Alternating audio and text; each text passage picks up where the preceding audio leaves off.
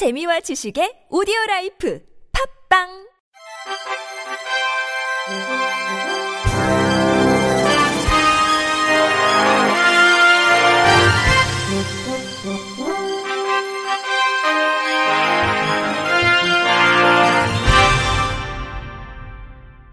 청취자 여러분 안녕하십니까? 2월 7일 화요일 KBIC 뉴스입니다.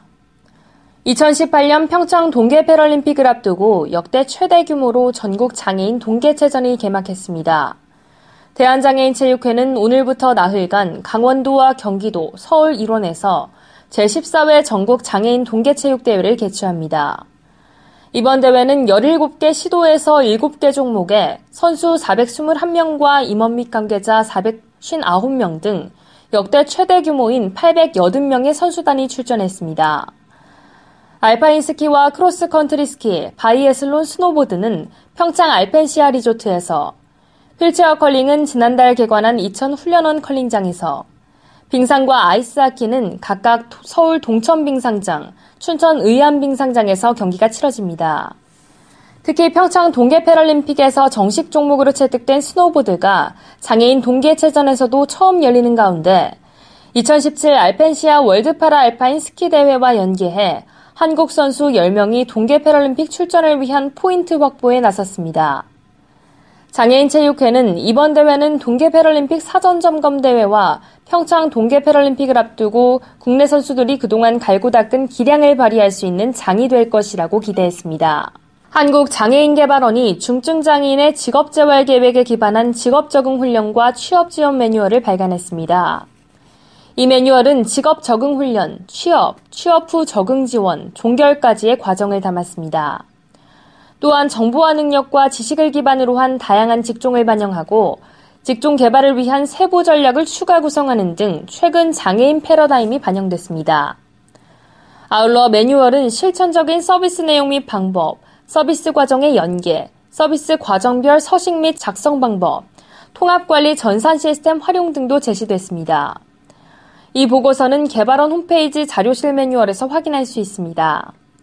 한편 개발원은 지난 2010년 중증장애인 직업재활지원사업 운영 매뉴얼과 2015년 중증장애인의 직업재활계획의 수립을 위한 직업상담과 직업평가 매뉴얼을 펴낸 바 있습니다.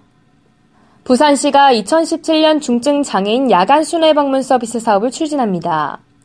야간순회방문서비스는 오후 10시부터 이튿날 오전 6시까지 중증장애인 가정을 매일 방문해 위생관리와 체위 변경 등 신체관리를 비롯해 체온 호흡기 관리, 응급상황 발생 시 119 연계 등 위기 상황에 대응 예방할 수 있도록 도와주는 서비스입니다. 지원 대상 장애인은 척수 손상, 루게릭병, 뇌병변 등으로 인한 외상 사지마비, 24시간 인공호흡기 착용자 등을 우선 선발하며 활동지원급여 인정점수 400점 이상, 1인 독거가구 추가급여를 지원받고 있는 장애인이 해당됩니다. 본인이나 가족, 대리인 및 복지 담당 공무원이 수행기관에 신청하면 가정 방문을 통해 현지 조사 후 지원 대상자로 최종 선정됩니다. 이 서비스를 이용한 A씨는 아파서 고열이 나는 응급 상황이 발생해도 아무런 조치를 하지 못해 불안한 생활을 했으나 야간순회 방문 서비스 전담 인력의 도움으로 신속하게 대응해 응급처치를 받고 다음날 활동지원인이 조기 출근할 수 있는 연락망까지 구축돼 생활의 불안감을 해소할 수 있었다고 말했습니다. 앞서 지난해 부산시가 수행기관 2곳을 선정해 이용자의 만족도를 조사한 결과 80%가 이 서비스를 다시 이용할 것을 희망하는 등 높은 만족도를 보였습니다. 미래에셋생명은 이달부터 모든 영업점에서 고령자, 장애인 등을 위한 배려 창구를 설치해 운영 중이라고 밝혔습니다. 이용 대상은 만 65세 이상 고령자, 장애인, 임산부, 영유아를 동반한 고객 등입니다. 이용을 원하는 고객은 영업점에서 신청하면 별도 접수표를 받아 배려 창구에서 업무를 볼 수 있습니다. 배려 창구를 찾은 고객에게 더욱 친절하고 상세한 설명을 진행하기 위해 전 임직원을 대상으로 사전 교육을 했다고 미래에셋생명 측은 설명했습니다. 국립중앙도서관은 이달부터 장애인을 위한 무료 책 배달 서비스인 책나라 서비스의 지원 대상을 기존 128만 명에서 2배인 251만 명으로 확대하고 책나라 홈페이지를 개편했습니다. 책나래 서비스는 도서관 방문 이용이 어려운 장애인 등을 대상으로 도서관 자료를 무료로 우체국 택배를 통해 집까지 배달해주는 서비스입니다. 지금까지는 시각장애인 1급에서 6급, 시각외 등록장애인 1급에서 3급, 장기요양등급자 1급에서 2등급, 국가유공 상위자 1급에서 3급 등 128만여 명을 대상으로 실시했으나 앞으로 등록장애인 1급에서 5급, 장기요양등급자 1등급에서 5등급 및 국가유공 상위자 1급에서 5급까지 123만여 명이 추가됐습니다. 또 책나라 홈페이지 회원가입 시 이용도서관이 통합회원제로 운영되는 공공도서관일 경우 이를 일괄 등록토록 하는 등 보다 편리하게 책나래 서비스를 이용할 수 있도록 했습니다. 서울 강서구는 장애인의 성공적 자립을 돕기 위해 이달부터 2017 장애인 꿈과 희망잡기 프로젝트를 시작했습니다. 구는 이를 위해 지난달 강서구 직업재활센터와 프로그램 위탁계약을 체결하고 만 18세에서 40세의 구직장애인 20명을 모집했습니다. 강서구는 연말까지 직업적응훈련과 사회적응훈련을 실시한 후 일정 수준에 도달한 참여자에 대해서는 취업으로 이어질 수 있도록 지원할 방침입니다. 직업적응훈련은 바리스타, 디퓨저, 향초 제작 과정 중 개인별 선호도와 능력에 맞춰 이론 교육과 실습을 병행합니다.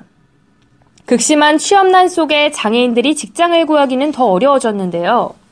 저소득 장애인들의 취업을 위해 써달라며 15년째 거액을 내놓고 있는 익명의 재단이 있습니다. KBS 이세준 기자가 사연을 취재했습니다. 1급 지체장애인 박정혁 씨가 전동 스쿠터 타이어를 교체하고 있습니다. 모터를 분해한 뒤 부품 하나하나 청소하는 일까지 불편한 몸이지만 능숙하게 해냅니다. 인터뷰 박종혁. 이용자가 나가실 때 환하게 웃고 나가시면서 고맙다고 이제 웃는 모습으로 나갈 때 그럴 때가 참 보람인 것 같습니다.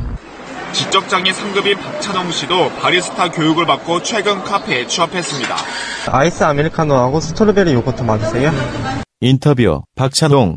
항상 맛있다고 해주신 분들이 있을 때마다 엄청 뿌듯하고 퇴근할 때마다는 엄청 아쉬워지고.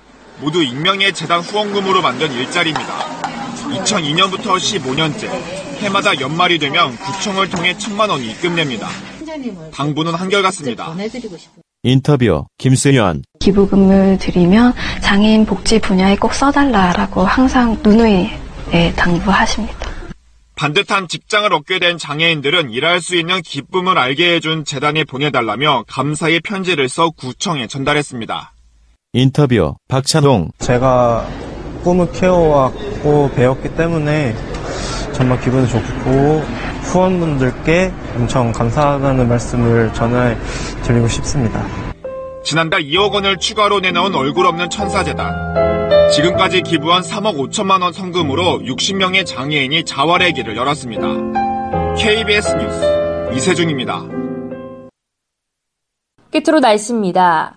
전국이 대체로 맑다가 오후에 구름이 많아지겠습니다. 아침 최저기온은 영하 8도에서 4도, 낮 최고 기온은 3도에서 11도가 되겠습니다. 바다의 물결은 서해 앞바다에서 0.5에서 2m, 남해 앞바다에서 0.5에서 1m, 동해 앞바다에서는 1에서 2m로 일겠습니다.